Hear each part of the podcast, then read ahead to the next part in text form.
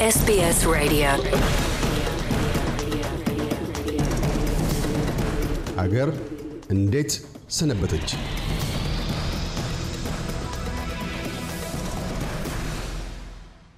በሀገር እንዴት ሰነበተች ፕሮግራማችን ዛሬ የማተኩረው በአዲስ አበባ በተስተናገደው ሰላሳ ስድስተኛው የአፍሪካ ህብረት የመሪዎች ስብሰባ ላይ ይሆናል።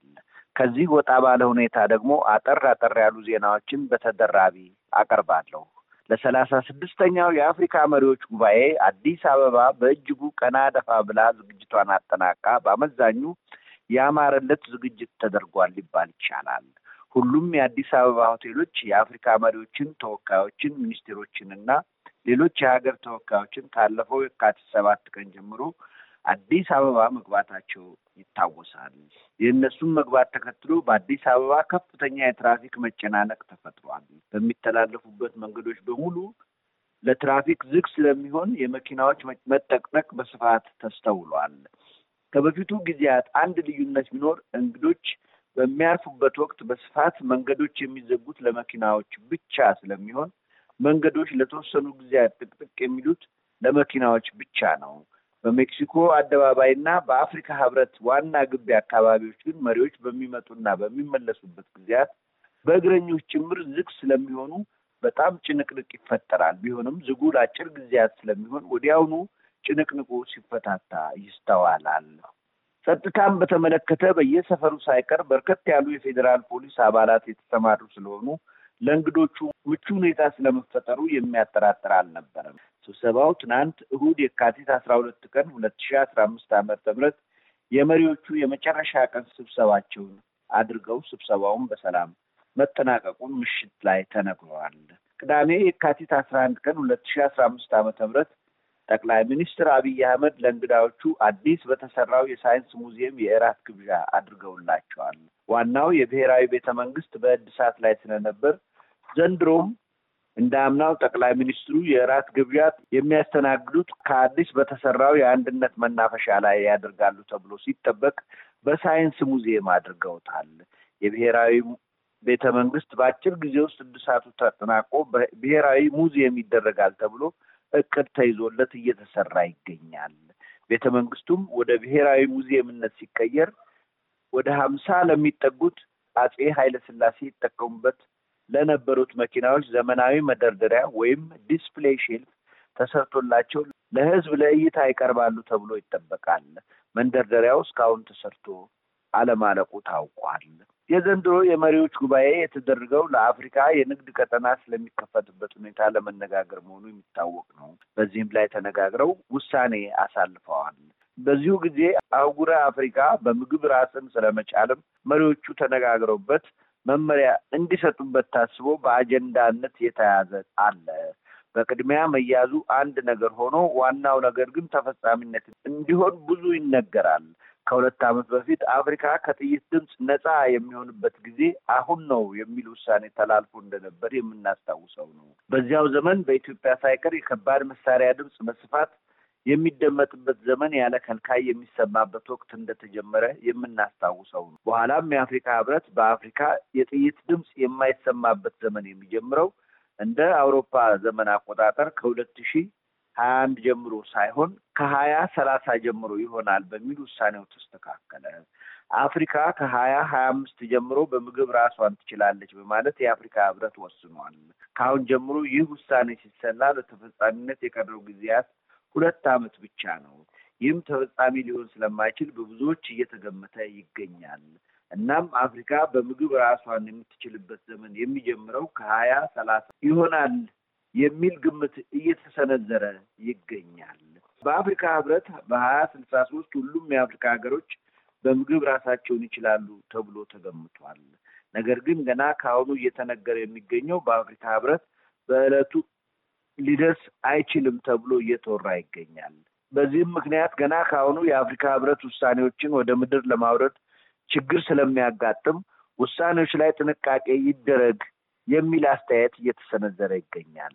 ጠቅላይ ሚኒስትር አብይ አህመድ በዚሁ የአፍሪካ መሪዎች ስብሰባ ላይ እንዳስተላለፉት አንደኛ አፍሪካ ሁለት ቋሚ ወንበር በጸጥታው ምክር ቤት እንድታገኝ፣ ሁለተኛ የአፍሪካ ህብረትን ጉዳይ የሚከታተል አንድ የዜና ወኪል እንዲቋቋም በሚል ሰፊ አስተያየት በድጋሚ ሰንዝረዋል። እነዚህን ሁለቱንም አስተያየት ባለፈውም ዓመት መሰንዘራቸው የሚታወስ ነው። የአፍሪካውያን ችግር በአፍሪካውያን ይቃለላል የሚለው ያለፈው ዓመት ሀሳባቸው አሁን መሰረት እንደያዘ ተነግሯል። ይህም የኢትዮጵያና የህወሓትን የሁለት ዓመት ጦርነት በሰላም ንግግር ለመጨረስ በምሳሌነት አንስተው ጠቅላይ ሚኒስትሩ ገልጸውታል። ይህም በስኬት ተይዞላቸዋል። ይህ የጠቅላይ ሚኒስትሩ ማስተያየት ቢሆን በተባበሩት መንግስታት የጸጥታው ምክር ቤት ሁለት ወንበር እንዲገኝና የአፍሪካ የዜና ወኪል እንዲቋቋም ብለው የሰጡት የጠቅላይ ሚኒስትሩ አስተያየት ቢሆን በቅርቡ ምላሽ ያገኛል ተብሎ አይጠበቅም። ቢሆንም አስተያየቱ ምላሽ እንደሚሰጠው የተባበሩት መንግስታት ዋና ጸሐፊ አንቶኒዮ ጉተሬሽ በዚህ ስብሰባ ላይ ተገኝተው አፍሪካ በተባበሩት መንግስታት የጸጥታው ምክር ቤት ውስጥ ተገቢው ወንበር አለማግኘቷ ተገቢ አለመሆኑን መጥቀሳቸው ሀሳቡን ስለመቀበላቸው አመላካች ነው ተብሎ ተተርጉሞላቸዋል። ለማንኛውም አንቶኒዮ ጉቴሬሽ ዛሬ ወደ ትግራይ ያቀናሉ ተብሎ ይጠበቃል። ይህም ቀደም ያለ ፕሮግራም መሆኑ ተነግረዋል። ለማንኛውም አምና በነበረው ሁኔታ አሜሪካንን ጨምሮ የአውሮፓ ሀገሮች እና ሌሎች ምዕራባውያን ሀገራት ስብሰባው በኢትዮጵያ መካሄድ የለበትም በሚለው ዙሪያ ይወያዩ እንደነበር የሚታወስ ነው። ዘንድሮ በህወሀትና በፌዴራል መንግስቱ መካከል የሰላም ስምምነት በመካሄዱና ተግባራዊነቱም እየተጠናከረ በመምጣቱ የኢትዮጵያን አስተናጋጅነት በጥያቄነት ያነሳ አንድም ወገን አልነበረም። በኢትዮጵያ የተዘጋጀው የሰላሳ ስድስተኛው አፍሪካ ህብረት መሪዎች ጉባኤም በታቀደለት ጊዜ ተጀምሮ በታቀደለት ፕሮግራም መሰረት መጠናቀቁን ትናንት ምሽት ላይ ተነግሯል። በስብሰባው ላይ ተገኝተው የነበሩት የየሀገሪቱ መሪዎች ከትናንት ምሽት ጀምሮ ወደ ሀገራቸው መመለስ መጀመራቸውም ተነግሯል። የኢትዮጵያ ቀዳማዊት እመቤት ወይዘሮ ዝናሽ ታያቸው ለአፍሪካ ቀዳማዊት እመቤቶች ቅዳሜ የካቲት አስራ አንድ ቀን በታላቁ ቤተ መንግስት ከፍ ያለ ግብዣ አዘጋጅተውላቸው እንደነበር በምስል ጭምር በኢትዮጵያ ቴሌቪዥን መተላለፉ የሚታወስ ነው። የዘንድሮው የሰላሳ ስድስተኛው የአፍሪካ መሪዎች ጉባኤ ለሀገሪቱ የቱሪስት መነቃቃት የራሱን አስተዋጽኦ አድርጎ ማለፉ ተነግሯል። በዚሁ በአጭሩ ሁኔታ ያዘጋጀሁትን የሀገር እንዴት ሰነበተች ዝግጅት አበቃና ወደ ቀጣዩ አጠር አጠር ወዳሉት ዜናዎች ይሸጋገራለሁ። አብራችሁ ያላችሁት ከኤስቢኤስ ራዲዮ የአማርኛው ዝግጅት ጋር ነው። የደቡብ ምዕራብ ክልል ኢትዮጵያን በሚያዋስነው የደቡብ ሱዳን ድንበር ታጣቂዎች ወደ ኢትዮጵያ እስከ ሁለት መቶ ኪሎ ሜትር ዘልቀው በመግባት የአንድ ወረዳ ከተማ ስም መቀየራቸው በቅርቡ በተደረገ የሕዝብ ተወካዮች ምክር ቤት ስብሰባ ላይ መገለጹን የደረሰን ዜና አመለከተ። በደረሰን ዜና መሰረት ስሟን የቀየሩት ከተማ የሱሪ ዋና ከተማ የሆነችውን እንደሆነ ከመግለጽ በስተቀር አዲሱ ስሟ ማን እንደሆነም ዜናው ጨምሮ አያስረዳም። ነገር ግን ይህችን ከተማ ጨምሮ በጉግል ማፕ ላይ የደቡብ ሱዳን ከተማ እንደሆነች እያስመሰሉ ማቅረባቸውም ተገልጸዋል። በተጨማሪም በደቡብ ምዕራብ ኦሞ ዞን ማጂ፣ ቤዚና ሱርማ የተባሉ አካባቢዎች መከላከያ ወደ ሌላ ተልዕኮ በመሄዱ ድንበሩ በአካባቢው ነዋሪዎች እንደሚጠበቅ ለመረዳት መቻላቸውን በዚሁ በፓርላማ ስብሰባ ላይ ተገልጸዋል። ይህም ቢሆን መንግስት ወይም መከላከያ ሚኒስቴር በዚህ ጉዳይ ላይ እስካሁን የሰጠው ምላሽ ወይም መግለጫ የለም። ሪፖርቱ አያይዞም በሱሪ ቢሮና ማጅና ሱርማ በተባሉ ወረዳዎች የአካባቢውን ማህበረሰብ በማጋጨትና በማጋደል በርካቶችን እያፈናቀሉ እንደሆኑ የቋሚ ኮሚቴው የገለጸ ሲሆን አንዳንዶቹ በደቡብ ሱዳን ውስጥ እንደሚገኙ በጉግል ማፕ መግለጻቸውንም አሳውቀዋል። በዚህም በኩል መንግስት የሰጠው አዲስ መግለጫ የለም። ደቡብ ምዕራብ ክልል አዲስ ክልል ነው። ራሱን ሙሉ ለሙሉ ለመጠበቅ አቅም እንደሌለው ፓርላማው ማረጋገጡም ተነግሯል። ነገር ግን ክልሉ በተፈጥሮ የታደለ ሲሆን እንደ ወርቅ የመሳሰሉ ማዕድን በብዛት የሚገኙበት ስለሆነ ታጣቂዎች ሁሌም እንደሚመላለሱበት ተረጋግጧል። በአካባቢው ያለው ሕዝብ ታጣቂዎችን በመፍራት ከአካባቢው የሸሸ እንደሚገኝ በሪፖርቱ መታየቱ ታውቋል። ለተወሰኑ ጊዜያት አካባቢዎቹ በታጠቁ ኃይሎች በቁጥጥር ስር ቢውሉም ሳይውል ሳያድር ለቀው ታጣቂዎቹ ለቀው ስለሚወጡ ይህም ለህዝቡ እፎይታን እንደሚሰጥ ተገልጸዋል። መከላከያ ለረጅም ጊዜያት አካባቢውን ቢጠብቅ ታጣቂዎቹ በአካባቢው ድርሽ ስለማይሉ የመከላከያ በአካባቢው መቆየት አማራጭ የለውም ተብሏል። መከላከያ ወደ ሌላ ቦታ የሚዘዋወረው በአስቸኳይ ጥሪ ስለሚሆን ቅድሚያ ለጥሪው መስጠታቸው በዚያ አካባቢ የተፈጠረውን ችግር ለማቃለል ይረዳልም ተብሏል። የክልሎች ልዩ ኃይልና ሚሊሻ በሀገር መከላከያ ሰራዊት ተጠባባቂ ኃይል ውስጥ ለማስገባት ጥናት እየተደረገ መሆኑን የሀገር መከላከያ ሚኒስቴር አስታወቀ። ይህን ያስታወቀው የመከላከያ ሚኒስቴር የሚኒስቴር መስሪያ ቤቱን የስድስት ወራት እቅድ አፈጻጸም ለሕዝብ ተወካዮች ምክር ቤት ባቀረበበት ወቅት ነው። በሰሜን ኢትዮጵያ ሲካሄድ በነበረው ሀገራዊ ህልውና ዘመቻ ልዩ ኃይሎች እና ሚሊሻዎች ዋጋ የከፈሉ በመሆናቸው ወደፊት በተጠባባቂ ኃይል ተጠቃለው ሊያግዙ የሚችሉበት ሁኔታ ላይ ያተኮረ ጥናት እየተከናወነ ይገኛል። የሚኒስቴር መስሪያ ቤቱም ለፓርላማው ካቀረበው ሪፖርት ለመረዳት ተችሏል። በአገር አቀፍ ደረጃ ጠንካራ የሀገር መከላከያ ተጠባባቂ ኃይል የማደራጀት ስርዓት እየተዘረጋ መሆኑን መስሪያ ቤቱ ገልጾ በዚህ ሂደት የተጠባባቂ ኃይል ምንነት፣ አስተዳደርና የስራ ስምሪት ምን መምሰል አለበት በሚሉት ጉዳዮች ግልጽነት ለመፍጠር የሚረዳ የአሰራርና አደረጃጀት ስርዓት ዝግጅት መጀመሩን አስረድተዋል። ጨምሮም ከዚህ ቀደምም ተጠባባቂ ኃይል ስለመኖሩ መስሪያ ቤቱ ገልጾ የነበረው ኃይል የተደራጀ ባለመሆኑ ወደፊት የነበሩትን የአሰራር አደረጃጀት ክፍተቶች ለመሙላት የሚያግዝ ማሻሻያ ለማድረግ በተያያዘው ዓመት እቅድ መያዙን መስሪያ ቤቱ አስረድተዋል። በዚሁ ጊዜ የመከላከያ ሰራዊት ባለፉት ስድስት ወራት ስልሳ ዘጠኝ ሺህ ምልምል ወታደሮች አሰልጥኖ ማስመረቁን መስሪያ ቤቱ ገልጾ የሰራዊቱ ቁጥርም ከበፊቱ ጋር ሲነጻጸር እጅግ መጨመሩን አስረድተዋል። እንዲሁም በዚህ ስድስት ወራት የኢንዱስትሪ ምርቶች በጥራትና በመጠን በራስ አቅም እየተመረተ መሆኑን ያመለከተው መስሪያ ቤቱ ባለፉት ስድስት ወራት ውስጥ አራት ነጥብ ሰባት ሚሊዮን የቀላል መሳሪያ ተተኳሽ ጥይቶች ለማምረት ታቅዶ ሁለት ነጥብ ስድስት ሚሊዮን መመረታቸውን እንዲሁም ሁለት መቶ ሰላሳ ሺህ መካከለኛና ከባድ ጥይቶች ለማምረት ታቅዶ ሁለት መቶ አርባ ስድስት ሺህ ጥይቶች ማምረት እንደተቻለ ተገልጸዋል። በዚህ ከእቅድ በላይ ተመርቷል ለማለት ይቻላል።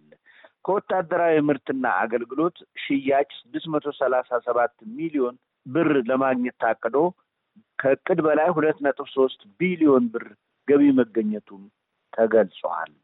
በጥር ወር የነበሩ በዓላት ወርሃዊ የዋጋ ግሽበቱን ቀደም ሲል ከነበረበት አሃዝ ከፍ ብሎ እንዲመዘገብ ማድረጋቸውን የኢትዮጵያ ስታቲስቲክስ አገልግሎት አስታወቀ።